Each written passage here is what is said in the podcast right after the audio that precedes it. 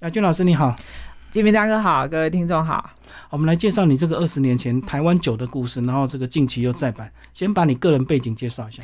呃，我虽然大家现在都呃也是开玩笑的事实了哈，叫一个范博士，但其实我是这个夜市人生长大的博士，在从小就是在新竹城隍庙边长大的。那家里就是呃开一个小店，然后呢爸爸妈妈两个人，一个开一个固店的时候，另外一个就去摆地摊，好可能排早上的早市，也可能摆晚上的地摊。那我常常跟人家讲说，五岁就开始顾地摊了，为什么呢？因为要坐在衣服上面。预防衣服被偷走，这也算孤摊嘛？所以五岁就开始孤摊了，是这样长大的。哎，所以以前城隍庙它就是个很繁华的一个这个市集啊。是各位听众可能知道，大哥应该也知道哈，就是各地最繁荣的一个中心就是夜市，好像基隆庙口的夜市，尤其是在庙口跟夜市两个是结合，就是信仰中心跟夜市哦，应该说市场了哈。不过不不只是夜市，早市可能也是，因为在呃以前农村时期。他们从早到晚，一年三百六十五天，哈，可能有三百六十天都在田里面忙。那是什么时候他会穿的漂漂亮亮、干干净净的？就是他去拜神上香的时候啊。所以我自己是没有供逢其盛啊，哈。但我姐姐大我十几岁，她说他们小时候哈，我们城隍庙边，我们的店就是沿着城隍庙的墙壁边。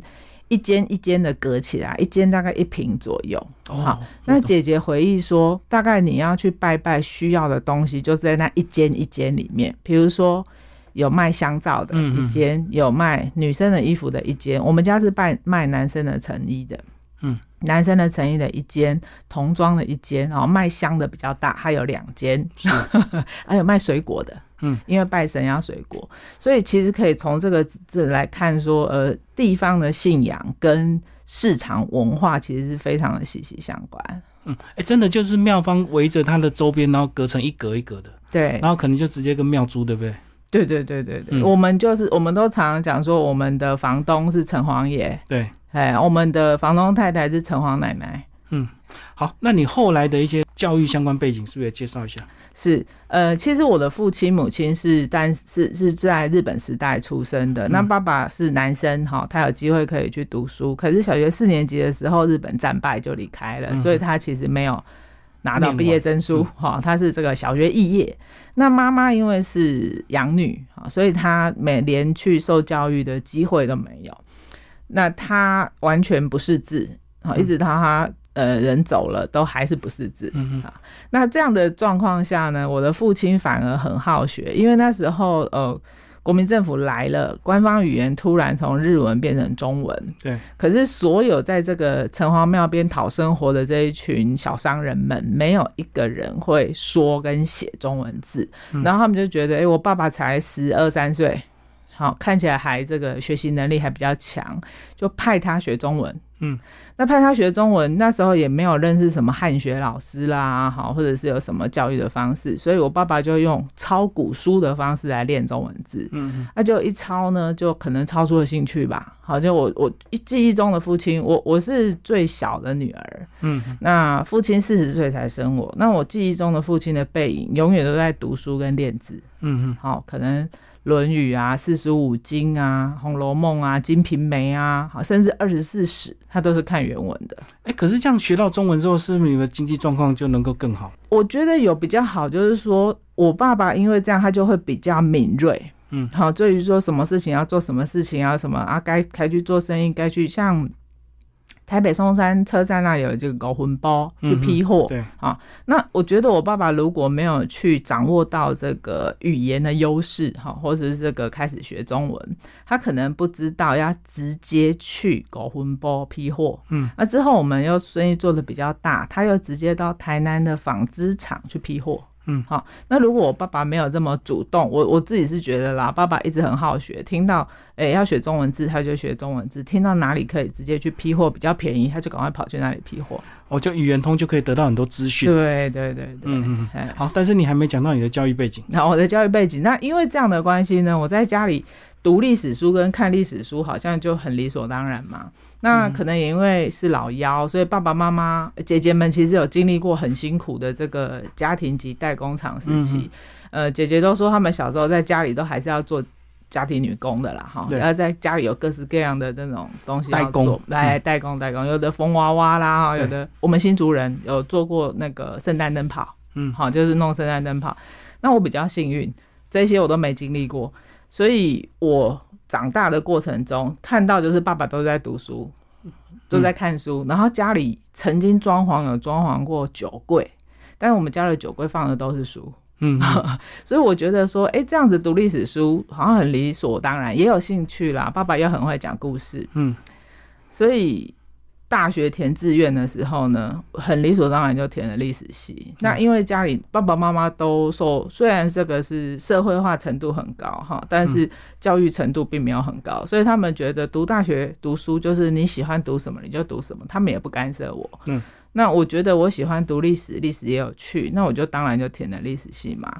那只是都读了历史系，才发现说原来读大学跟就业是有关系的。是是，这个有点吓到。对，但是还是有兴趣吧，好像是因缘巧合，所以还是读了硕士，呃，读了博士，然后也一路本来是走呃国史馆呐，哈中央研究院呐这样子比较是学术研究的路线。那十二年前因缘巧合，就，呃，这个像跨界吧，斜杠就开了一个文创设计公司。是，所以你念的是台湾史还是这个中国史？台湾史，但是我在大学时期修的课其实全部都是中国史。嗯哼，那这有一点可以说是意外，也是命运吧？哈，就是我考研究所的时候，其实。第一志愿并不是中央历史研究所，嗯，那中央历史研究所是第一个考试的所，是想说，哎，试试看这个考试时间掌控的怎么样啊？哈，能不能抓到这个老师的重点去试笔的？嗯，结果没想到报了三四间研究所吧，只考上试笔的这一间研究所。哦，试考结果试考结果反而考上，嗯，那考上之后才发现说，哎。这一间研究所几乎都是开台湾史的课，尤其是其中有一个老师，就是我后来的指导教授张爱宪老师。听过他的课，你就会感觉到有一种魔力跟魅力啊，就是自然而然，老师绝对不是是很高压的，会丢给我们很多课表。可能他很会循序渐进的带领同学去思考吧，哈，就渐渐的开始走向台湾史研究这个领域。这个就跟那个戴宝春教授讲那个台湾史一故事一样，是不是？戴老师也是我的当时的，听起来真的会哇，对对，完全沉浸在他那个氛围。对对对对，戴戴老师也是我的考试委员。是，好，那接下来就来讲这本书是你的研究论文。对。呃，就是因为这样子的关系，所以我读研究所的时候，张海天老师我可以算是呃学生辈哈，就是硕硕士生、博士生开始比较多投入呃学术领域的这个第一代啦哈。然后那时候我们就呃其实蛮很多题目给我们挑哈，就是第一有史料，第二没人写过，第三你自己有兴趣。嗯嗯。好，那符合这三个条件呢，那时候我就选中了。哦，这个也跟我的成长背景有关。我的家里面隔壁，好从小隔壁的阿伯，我们家他是开面包店跟杂货店。嗯，那小时候小朋友就有跟过邻居的阿伯去新竹的烟酒公卖局领烟酒，去批货批货。对，那小时候就觉得很奇怪，因为我们新竹还有一个新竹监狱，新竹少年监狱。然后我跟着阿伯去领烟酒的时候，我以为我一直以为阿伯是去新竹少年监狱领烟酒。因为他是要填那个单子，填那个单子以后，从那个栅栏下面递单子过去，嗯，然后呢，那边就急急足足的哈点货，点货以后呢，再从栅栏旁边开个小门，把酒推出来，嗯，好，我从小的印象就是领烟酒要去少年监狱领烟酒，就很严格，很严格，很严谨，然后都在铁铁栏杆之后的烟酒，嗯，然后而且那个年代。呃，吉米大哥应该也有经历过那个年代哈，就是有一个圆圆的铁牌，好上面写烟酒，然后对，有一个好多人在收集啊。对对对，可是现在年轻三十五岁以下的完全没有，我们见过，没有办法跟他们有这个共鸣。对。啊，那那个年代也是隔壁邻居的阿伯有那个牌子，他才可以去做这个铁栏杆的这个公卖局那领烟酒这件事。所以当我在挑选这个写作题目的时候，这个童年回忆突然就涌上心头，好，所以我就想要知道说，那个时候我我挑选题目的时候是一九九六年九七年，嗯，好，那个时候还在烟酒公卖，还在管制，还在管制的时候，但是已经开始有卖进口的烟酒了，已经有有。可是生产者还是只有台湾烟酒公司的烟厂跟酒厂，就民间不能做酒，民间还是不能。对，那也是因为这样子，就会想为什么？好想找出为什么？为什么？为什么？所以就挑选了这个题目。那硕士论文的题目是日治时期台湾酒的专卖事业。嗯，那为什么要强调是事业？就是我不是只有写制度史，嗯，不是写专卖制度研究史。好，专卖制度研究它就是正大财税系的题目吧？哦，就是完全看专卖。我要谈的是一个制度，它怎么样去改变了这个产业？嗯，嗯。对，所以背后有更多人的故事，就对，更多人的故事。对对对，虽然说很赚钱啦，但我不是只看 赚钱这个部分。好，那整个这个时间点其实还是有延续到我们这个二零零二年之后，是不是先把这个几个大的时间点先稍微讲一下？好，呃，我当初挑呃硕士论文题目的时候，真的很单纯，就是一个。硕士生历史硕士生挑题目嘛，哈，第一有史料，第二没人写，第三自己有兴趣。嗯，那开始写，我大概两千年毕业的时候，我们那时候是要硕博士论文要上网嘛，好上网就是要公开公开，国家图书馆有规定。那公开以后一个礼拜，出版社打电话给我说，哎，这个题目很有趣，没有人写过，那他希望我可以改写出版。然后我就很开心，说：“哎，人生第一本书，然后我就答应了。然后就，但是因为我们的学术的写法不是一般读者读得下去的嘛，还要简化，嗨，所以我就简化改写，简化改写，一直这样来来回回，来来回回。最后出版社说：好了，我已经给了你两年的时间，你也该出版了。嗯，然后这一段时间呢，我一边在中央研究院工作，一边这个时候整个大环境是在，呃，我们已经政党轮替了，两千年，哈，然后我们更致力于加入。世界性的贸易组织，其实我们台湾从一九九一年就开始争取，好，从 WTO 前身叫 GATT 的时候，我们就开始争取。那在我自己埋手在我自己的九书改写、改写、改写 通俗化的时候，突然传来了一个消息，经济部长林新义先生，好，宣布我们终于成功的加入 WTO 那一刻，就是。看着他，我到现在印象都好好好深刻，就是他在那个会场上立持镇定，但是哽咽的那个表情。就终于通过，终于通过。那我的书也在那一年出版，我们应该是二零零一年终于通过，二零零二年的一月一号正式加入。对，哈，那正式加入的同时，我们的烟酒专卖制度就正式终结。那烟酒专卖其实从日本时代殖民时期开始实施的制度，嗯。那因为这样说，有半年的缓冲期间，台湾烟酒公卖局在同一年的七月一号就改制为公司化。好，这是我的书出版的同一年。但是我在当年一九九七年挑这个题目的时候，我并不知道会有这个巧合。嗯嗯，就变成民营化就对。对，呃，公司化还不到民营化。哦，是，它是公司化，它还是完全百分之百国有，财政部管有的，国有的百分之百公司化的。那你这本书其实还讲到这个日治时期前面的原住民那个时代的一个一些相关的酿酒史。对，这个就是刚刚前前面我有稍微强调说，我要我想谈跟想研究是整个酒的产业史，就是我们呃酒哈是有人的地方就有酒，古今中外都有。但怎么样叫做一个产业啊？就是已经有一群人他可以靠卖酒做酒为生的时候。它才叫一个产业嘛，那政府也觉得说，哎，你已经赚钱到一种程度了，政府会来管理或收税。那以我做做研究的定义哈，我觉得台湾产业化大概是到一九零零，大概一九零五年左右，就日本统治已经呃五六年之后，台湾的酒业才渐渐的比较所谓的产业化。是好，所以如果我们以一九零五年这个时间点，就是我们开始他开始征收酒正税，酒正税就是蒸馏器的税的时候，一直到现在二零二三哈，其实形成产业不过就一百多年的时间。这一百多年时间，一九二二年宣布酒专卖，到二零零二年酒专卖废止，整整八十年都是在专卖这个制度。影响下，那这个专卖制度影响就是说，政府要做什么酒，不做什么酒都是政府决定的，不是市场决定哦，是政府决定。嗯，好，那政府要卖多少钱，也不是从生产成本去做决定，是政府决定他今年需要多少税收去做决定。那这样子会几乎完全掌控跟宰制了一个产业的发展。但是反过来讲，一九零五年，应该说一九二二年完全专卖之前的台湾酒业，从一九零五到一九二二，短短的不到二十年的时间，哈，嗯。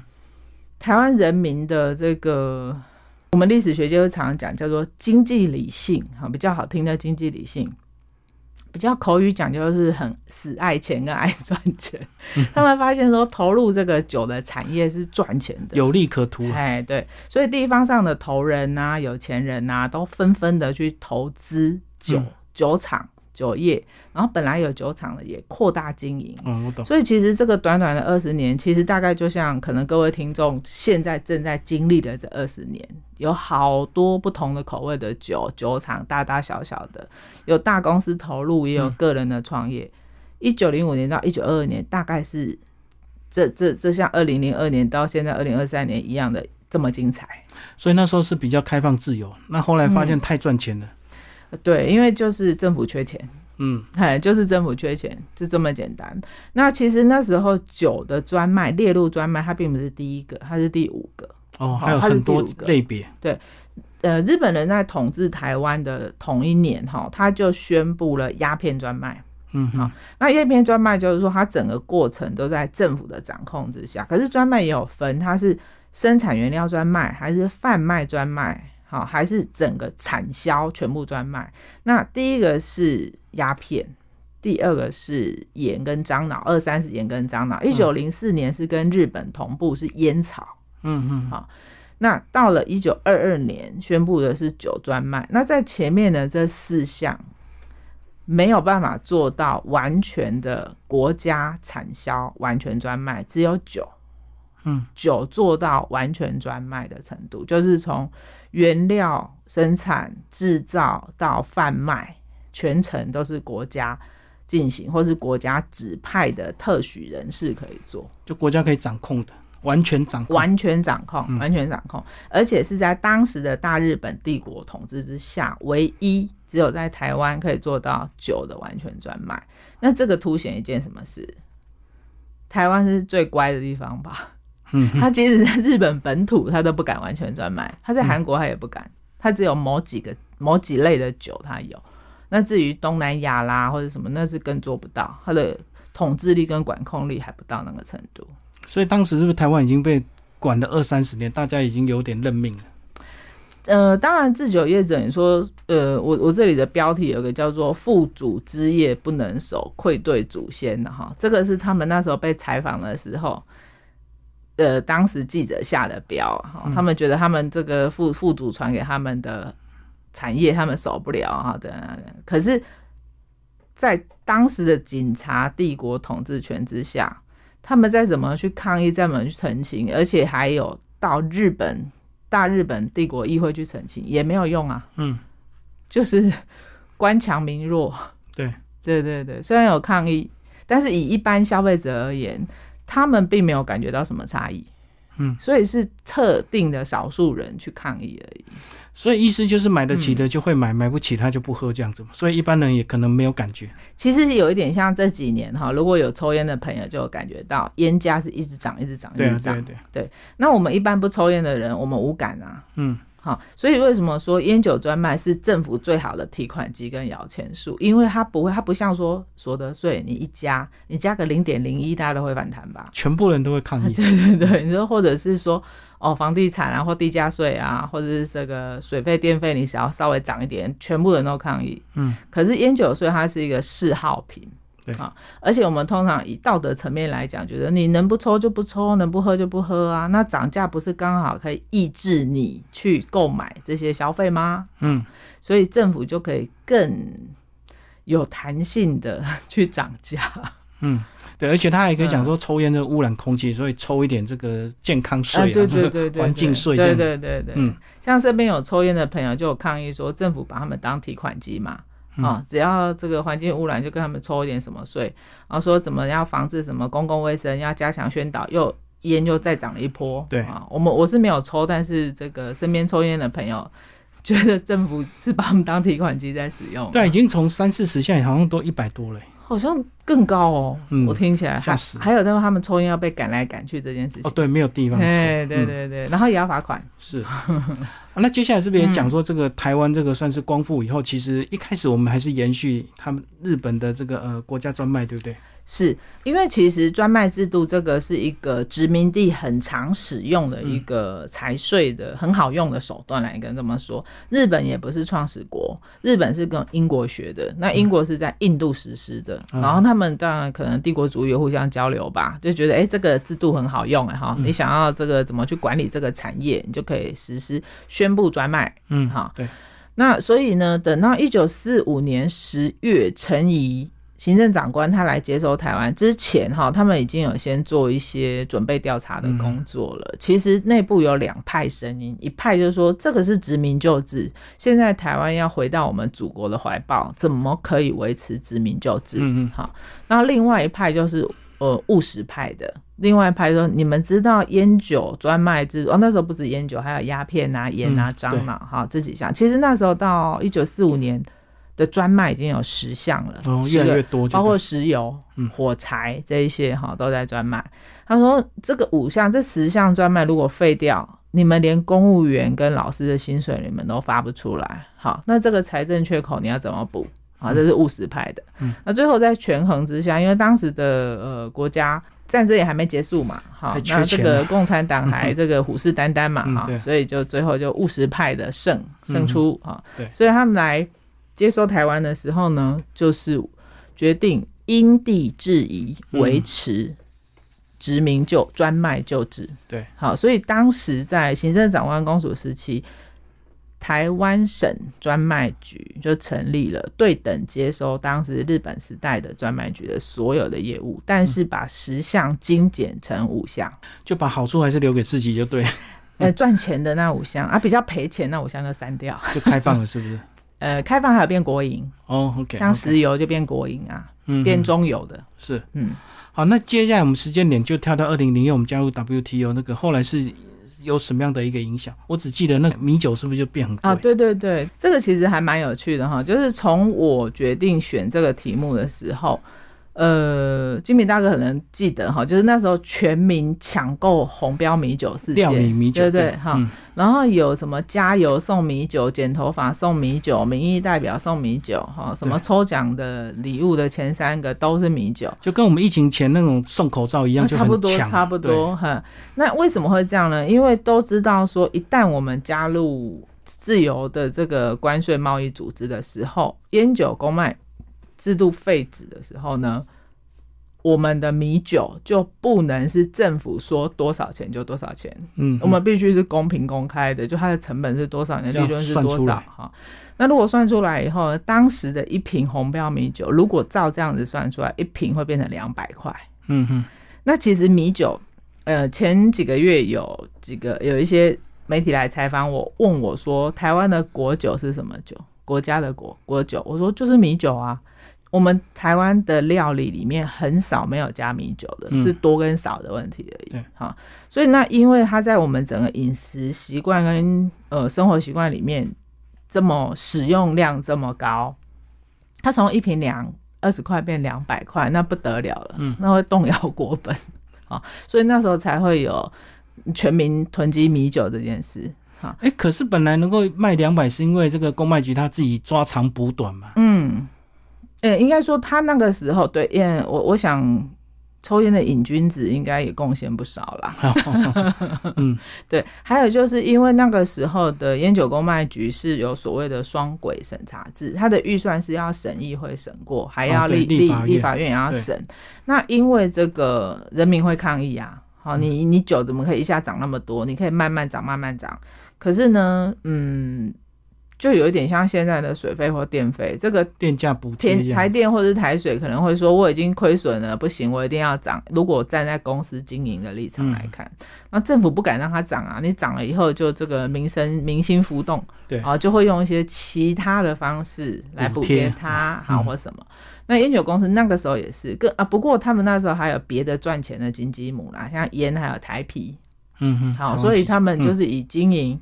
呃，啤酒是很赚钱的，所以他们就俩灯包 day 嘛，对对对，好，所以还是可以，还是可以经营的过去。其实其实他们还是很赚的，嗯嗯，对，所以这样一瓶二十块是可以。因为问题是，其他国家的我们贸易伙伴不能接受啊，因为他们竞争对手是公平贸易、公平竞争，所以是国外的这些贸易伙伴不能接受。后来是怎么平息？后来就是呃，要怎么去兼顾我们又可以符合。WTO 的会员国的要求？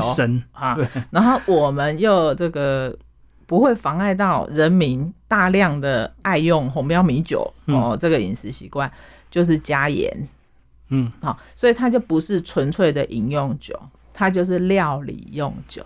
哦，把它变配方，对，所以大家可以回想一下，大概就是那几年开始红标米酒的加盐。好，然后我记得妈妈有抱怨过，附近的这个开餐厅的朋友们也抱怨过，说他变得不知道怎么抓那个拿捏那个比例，变得东西太咸，因为米酒是咸的。嗯，像他们烧酒鸡、加母鸭那个酒是一罐一罐倒嘛，但他们之前是已经先加盐了。哦。然后结果这个红料理米酒是也有加盐的，哦，我懂，嗯，对，所以他们那时候有一段这个这个适应期，就是他们不懂我刚刚讲的这个政策背景嘛，嗯，他们只有觉得烟酒公卖局干嘛没事要在红标米酒里面加盐，其实是为了规避，哎，为了巧妙的符合 WTO 的规范，嗯嗯嗯嗯，那又可以兼顾国人饮食习惯，嗯嗯。好，那接下来就来讲说这本书这个二十年前跟二十年后的目前的现况，好不好？你这个把它等于是再版，是是，也可以说是再版，也可以说是新版。因为从二零零二年我那一年出版到现在二零零三年，哈，这二十年间，呃，我想大家都身历其境了，哈。从呃精酿啤酒啦，或者是格马兰啊，或者是威斯顿，还有很多出国比赛都有得奖，或者是。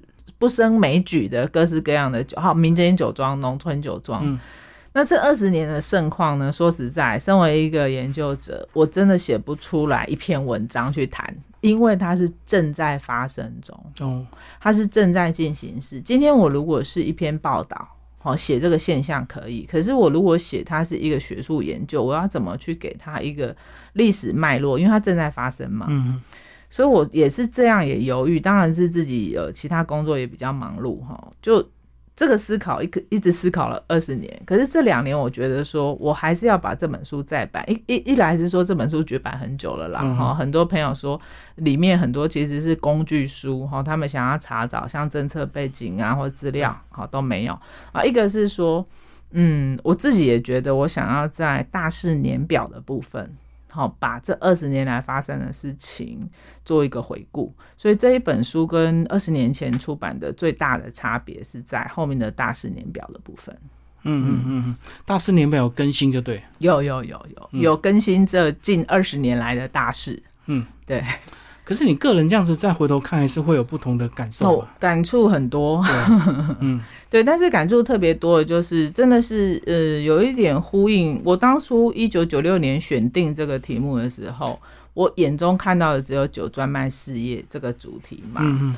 但是我真的不知道说加入 WTO 之后对整个台湾的影响，尤其是对台湾农业的影响。我我因缘际会之下，哈，就是我二十年前我写了这本书，我研究的是酒，但酒最重要的东西是什么呢？嗯，米啊，原料。对对，米就是米酒嘛，啤酒就是小麦嘛，葡萄酒是葡萄。那所以因为这样，我成立了繁殖文创这间公司。跟农业有关，好，这十几年都在经营农业。那很多人就问我说：“你一个念历史的，怎么会开一个跟农业有关的公司？”我说：“因为我写的是酒啊，好，做酒的研究就会在网上溯源去谈原料，嗯，好，所以我这十几年，我觉得我最大的一些想法跟感触是，原来 WTO 对台湾的影响最大的不是酒产业而已，而是农业。”再往上就对，再往上，对，哈，所以呃，我当初为什么我刚刚最前面开头的时候说我要谈的不是专卖这个制度，是酒专卖的这个事业，也是有扣紧这个我想要关心的产跟销的这个两个方面，啊，只不过说这十年的经历让我还可以再深入去了解原料。嗯，就农业这个部分。好，那当你了解原料这个，讲一下台湾面临的问题吧，不管是米呀，或者是小麦，或者是什么的。我觉得在这三年疫情哈，我们大家都亲身感受到了这个问题了，就是我们我们明明是一个一年可以三货的宝岛，嗯，但是我们的粮食自给率连百分之四十都不到，嗯，也就是说，如果这三年疫情我们是完完全全彻底的封岛，好，完全食物都进不来，我们会有一半以上的人饿死，哎。嗯，以以台湾这个一年可以丰收这么多次的报道也很不可思议吧？可是在这之前，我自己因为接触农业，我会觉得，哎，粮食自给率不到四十，这件事情太荒谬了。可是，一般身边人是没有感觉的。嗯，可是等到疫情之后，就凸显这件事情了。对对，那并不是说我们现在经济发达了，说我们很多东西都用又依赖。进口农业是正常的，人家日本，而像法国，它的粮食进口是百分之一百二，就是它不但自给自足，它还能外销。嗯，对，所以，呃，我觉得最大的问题就是台湾的粮食自给率的问题。所以这个问题就是土地很多没有人种嘛。没有人率才会低嘛？一一个是这样哈，所以这个就是农村人口老化、农村人口外移，还有一个就是那这一些百分之六十的进口农产品是什么农产品？是比台湾农产品低价的农产品，成本低的，成本低的，从东南亚来的，所以就不用种了嘛。对，或者是像美国、加拿大的比较大量耕种的这些黄豆、嗯嗯、玉米、小麦，哈，那一旦他们那边没有办法进口了。我们这边的粮食，像前阵子的鸡蛋，嗯，对，然后就蛋荒，除了说蛋鸡刚好在一个淘汰的过程，还有就是他们的饲料涨了三到五倍，嗯，那因为以前他们的饲料全部都靠进口，哦，我懂，对对对，所以政府发现说这个很危险，所以这两三年大量的鼓励复耕，复是重新复兴的那个复复耕，就是表示三四十年前是种很多的，好复耕。黄小玉、黄豆、小麦、玉米，嗯嗯，这些是进口最大量的。哦，你就发现过度依赖进口会有这样的问题。对，嗯，你看，连动物饲料、鸡饲料，为什么肉会变贵？为什么蛋会变贵？为什么蛋会涨价？因为鸡吃的饲料变贵啦。对，那蛋就贵了。对啊，甚至于是买不到哦。是不是只有变贵，还买不到这个问题？所以这个是这个跟整个。全球贸易跟 WTO 都有关系哦，对，那个它运进来的成本高，然后它当最涨，它的价钱就对对对。大家回想一下前一两年，就是大家在抢海运的货运航海王啊，对对，那它的股票涨，然后它狂飙，然后大家抢，然后所有的货运成本涨十倍，你都还抢不到位置，嗯。那一颗蛋才多少钱？饲料才多少钱？它本来是低价的东西，结果变成它要付十倍的运费，嗯，而且可能还买不买不到。对，哎，就是这样。好，那最后是不是要把这本书？严宪老师是你当初的指导教授是吧？对对对，硕博士论文也是让我去思考台湾，跟思考身为历史研究者，是不是也把严宪教授介绍一下？诶，张远宪老师哈，他是一个很温和的谦谦君子哈。如果跟他接触过的人都记得，他总是笑眯眯的哈，也都不发脾气。但但笑眯眯的眼睛小小的，我们常常怀疑他到底是在他睡着了还是？但是嗯，老师他对于我，我最佩服他的是我。当他的学生的时候，硕士生的时候，哈，老师就是一个中研院的研究员。嗯，然后后来两千年政党轮替之后，我我记得好深刻哦，因为那时候我是老师的助理，计划助理。那陈水扁总统当选之后的第三天，就打电话来给张以贤老师，然后是亲自打来的，然后就是打电话说：“啊，我是阿病啊。”嗯，然后我们老师还呆住，因为在旁边嘛，然后说：“阿病啊，是。”他不晓得他会亲自打电话，对对对，吓到，对对对对哈，然后就邀请他担任国史馆馆长。那老师这辈子从来没想过要任公职或官职，他就是想做研究，嗯，所以他说让他想一下。他他因为这是他不在他人生规划内的嘛，对对对。然后老师就去一个礼拜，然后我们几个助理就陪老师去绕了一圈。老师做了决定，说好他接。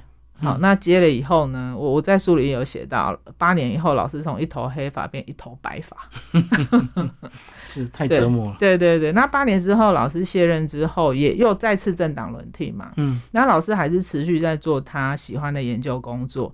然后这个时候也过了几年，我我我中间有空了一段时间再去念博士啦。那我博士论文的考试，我是个不乖的学生哈，我拖拖到最后才考试。嗯，那隔两个礼拜，老师帮我考试完以后，他就出国去美国进行访问。嗯，老师那次去了就没有回来了。嗯，他在看到费城自由中的那个当下，心肌梗塞。嗯，虽然经过了呃一个多月的抢救，还是人还是走了。对，所以这是。嗯，但是沿线老师的朋友都很大的遗憾，就是老师还不到七十岁哦，对，走的很突然，对对对对，嗯嗯嗯，是，好，谢谢亚军老师为我们介绍台湾酒的故事，谢谢，谢谢谢谢大家。